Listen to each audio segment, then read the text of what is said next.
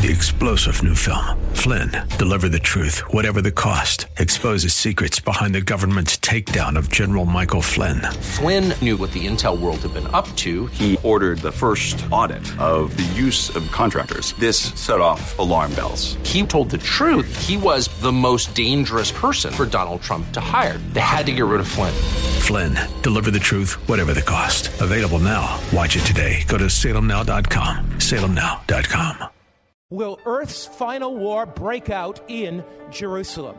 Many Christians look to Jerusalem and they say Earth's final war is going to break out there in Jerusalem. Is the invasion of Jerusalem by enemy armies a sign of the end? There are many people that believe that a sign of the end is that enemy armies are going to attack Jerusalem, and that when you see those enemy armies enter into Jerusalem, you know that that indeed is a sign of the last days and a sign of the end. That's Pastor Mark Finley, and this is Hope Lives 365. At Hope Lives 365, we believe God answers prayer. If you would like us to pray for you, then keep in mind this telephone number throughout today's broadcast 888 244 HOPE. That's 888 244 HOPE. Here now is our pastor teacher, Mark Finley, with today's Hope Lives 365. One of the favorite cities in the world that I visit is the city of Jerusalem. Jerusalem is almost like the mother of all cities. When you come to Jerusalem, it's like whoever you are, it's like going home. Jerusalem has four major quarters. There is the Christian quarter. You can enter in through the New Gate to the Christian quarter. You can come into the Armenian quarter through the Zion Gate. You can come in through the Damascus Gate into the Muslim quarter, or you can even go in through Herod's Gate. You can come into the Jewish quarter through the Dung Gate. So, four quarters Jewish quarter, Armenian quarter, Christian quarter, and Muslim quarter.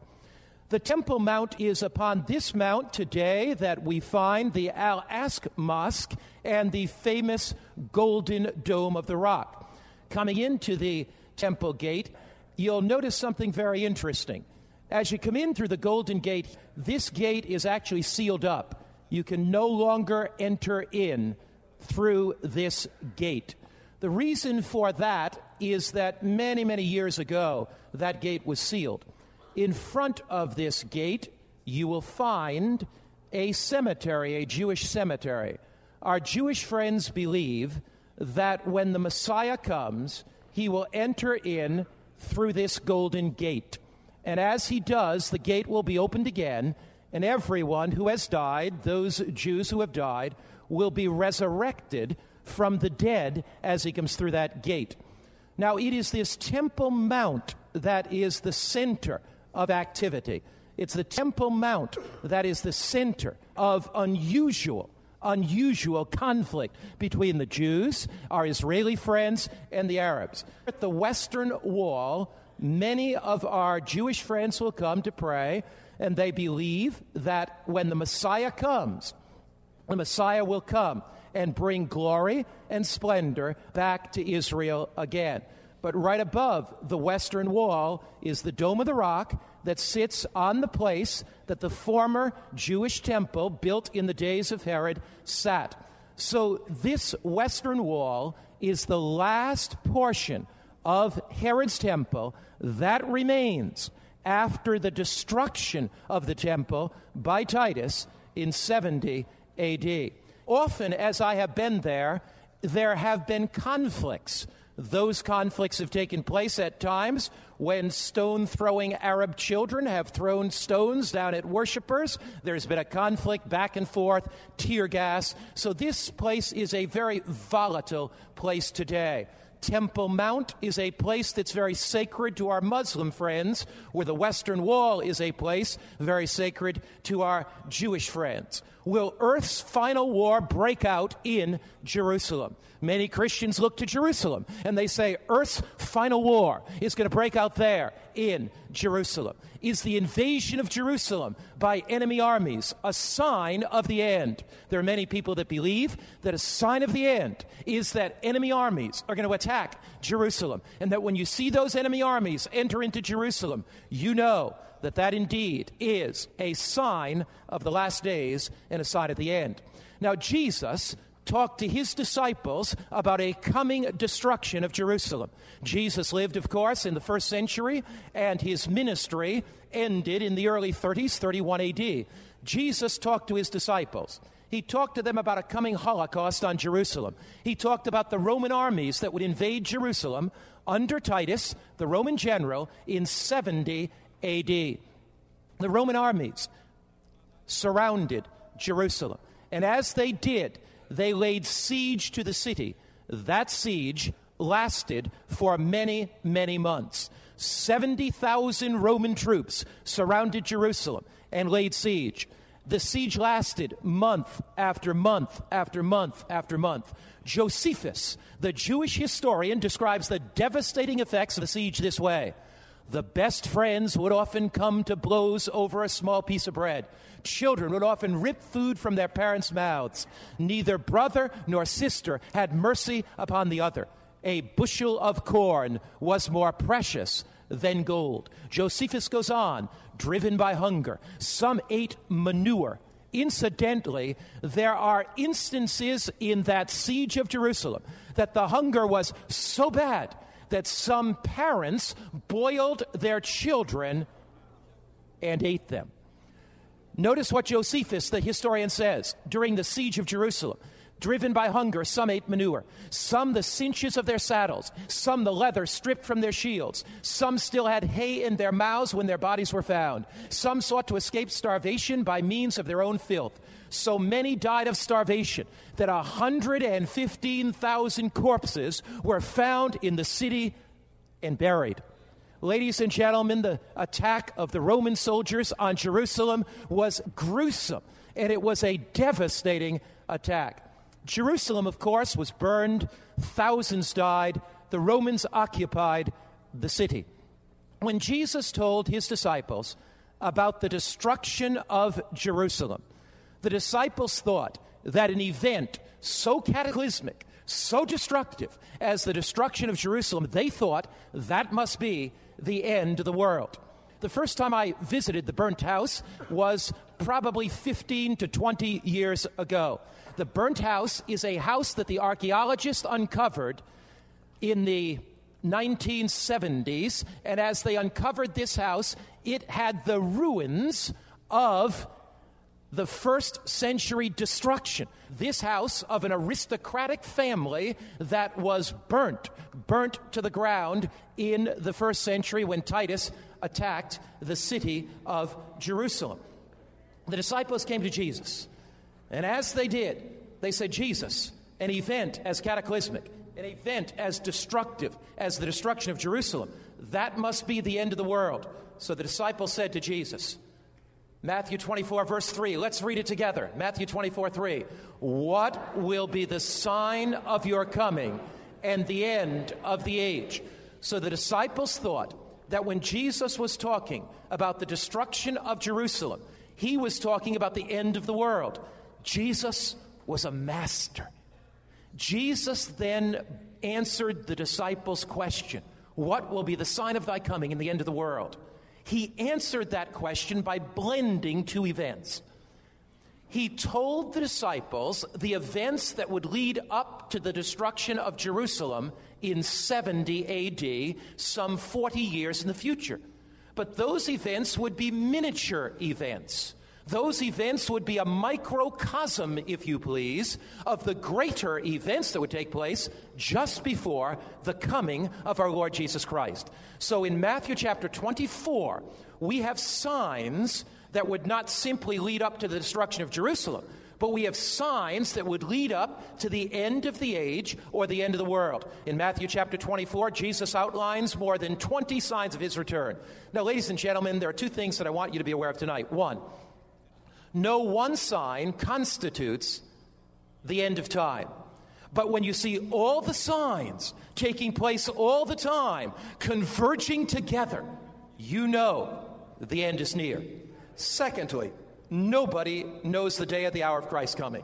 If somebody says, Jesus is coming in 2009, you know that they are pretending to know more than Jesus said it was possible to know. So Jesus does not give us in his word a date for his coming. Jesus does outline signs. And tonight we want to review those signs signs of the return of our Lord.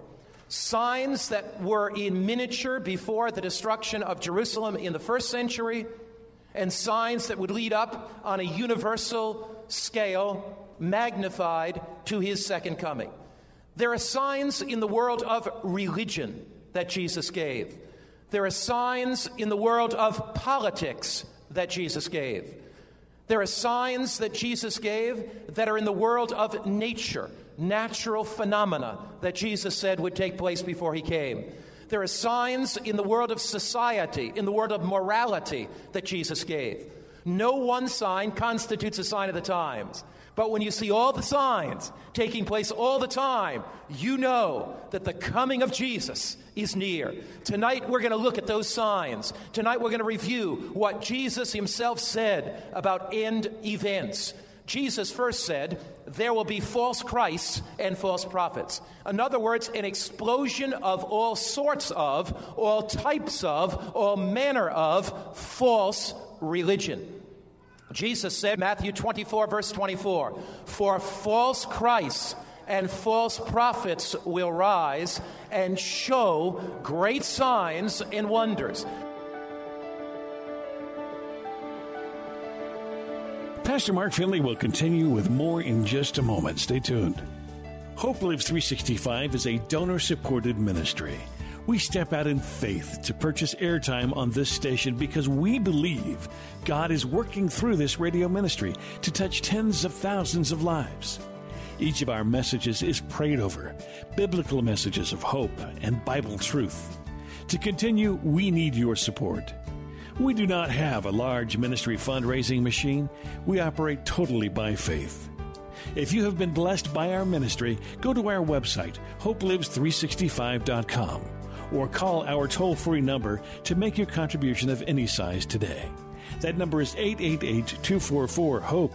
That's 888 244 4673. Here now, once again, Pastor Mark Finley. So Jesus said there will be a proliferation of false religions.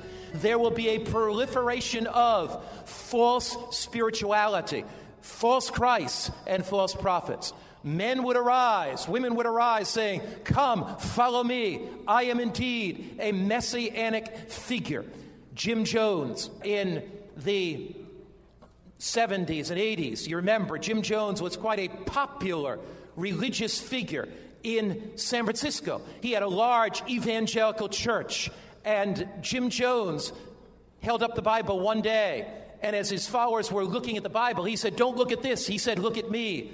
But ultimately, they did look at him, but looked at him too long. He led them to the jungles of Guyana, where there, almost a thousand committed mass suicide. Time magazine called it the cult of death. Jim Jones wasn't the only cult leader that would arise in America recently. Think of David Koresh, who said, I am the Lamb of God, the tragedy in Waco. Some time ago, I interviewed one of the followers of David Koresh who was in the compound at Waco and left two weeks before the fiery inferno of death. And he told me that David Koresh indeed pretended to be a cult like messianic figure.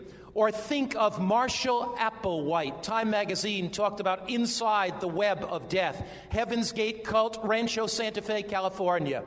Marshall Applewhite believed that after the Hale-Bopp comet that there would be a saucer-like ship that would come to Earth and deliver the followers of Marshall Applewhite, but they were led to mass suicide. Each of them had a buzz crew cut. They had their black shirts on, their black pants, black jogging shoes, black case at the bottom of their bed with their passports on their bodies and their identification. Now, the interesting thing about this is this when the police finally received the message that this mass suicide had occurred and the word got out, within a matter of a couple of hours, the police station in Rancho Santa Fe, California, received over 1,500 phone calls from parents whose children had joined a cult and the parents didn't know where their kids were.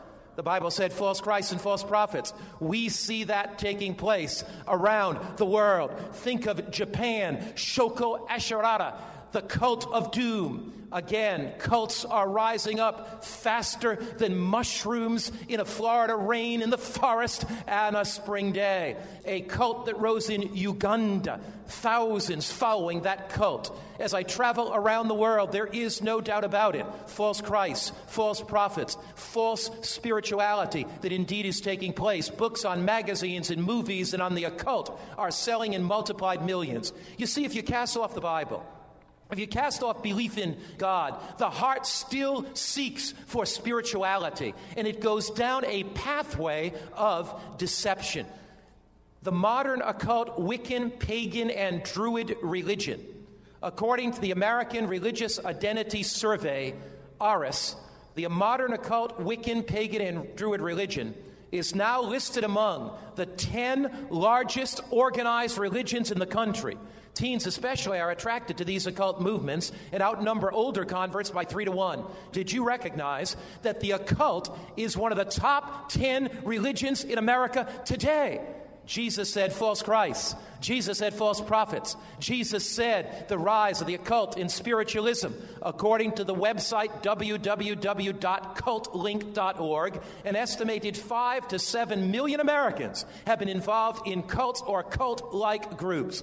Ladies and gentlemen, Jesus' prediction about false Christs and false prophets is coming true before our eyes. It's coming true in our day. The total number of these cult false religious groups range from between 3,000 to 5,000. There are approximately 180,000 new cult recruits every single year. We are living at a time when prophecy is being fulfilled before our very eyes. Now, counterfeits are not always easy to recognize. For example, take the New Age movement. In the United States, during the last 10 years, the number of people who identify themselves as belonging to the New Age movement increased 247%. The New Age movement believes in the idea of God within you. They believe the idea that everybody is God.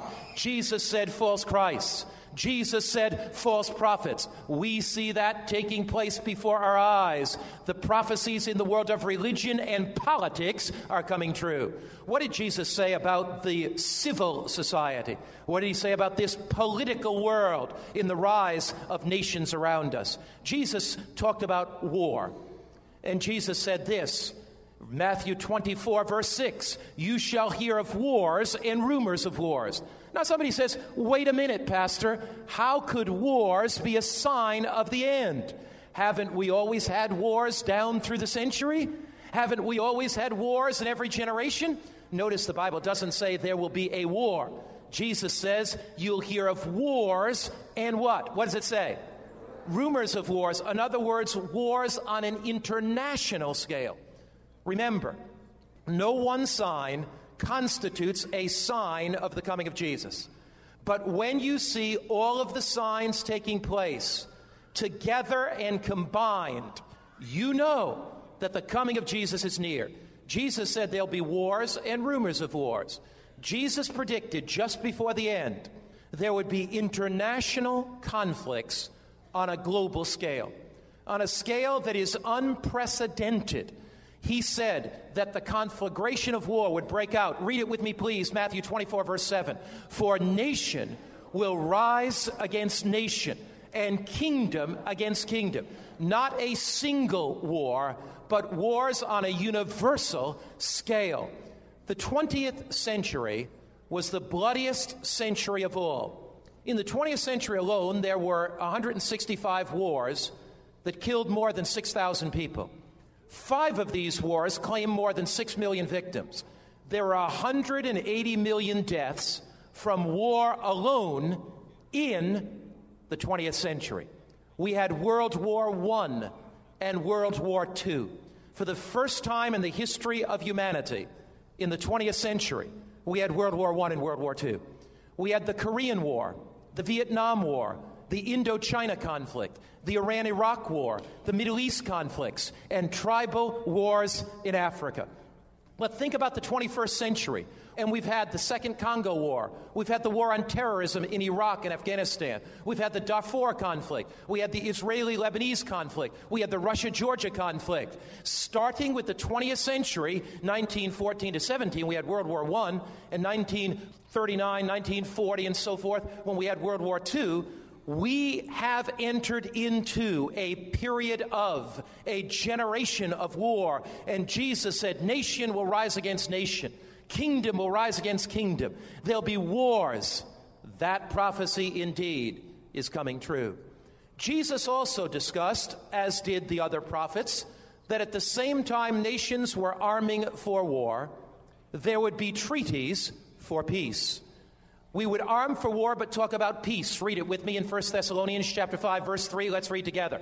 For when they say peace and safety, then sudden destruction comes upon them, and they shall not escape. So the ink on the peace treaties would be hardly dry. Opposing generals and opposing presidents and leaders and heads of state would shake hands. But they would shake hands, but within months and years, war would break out again.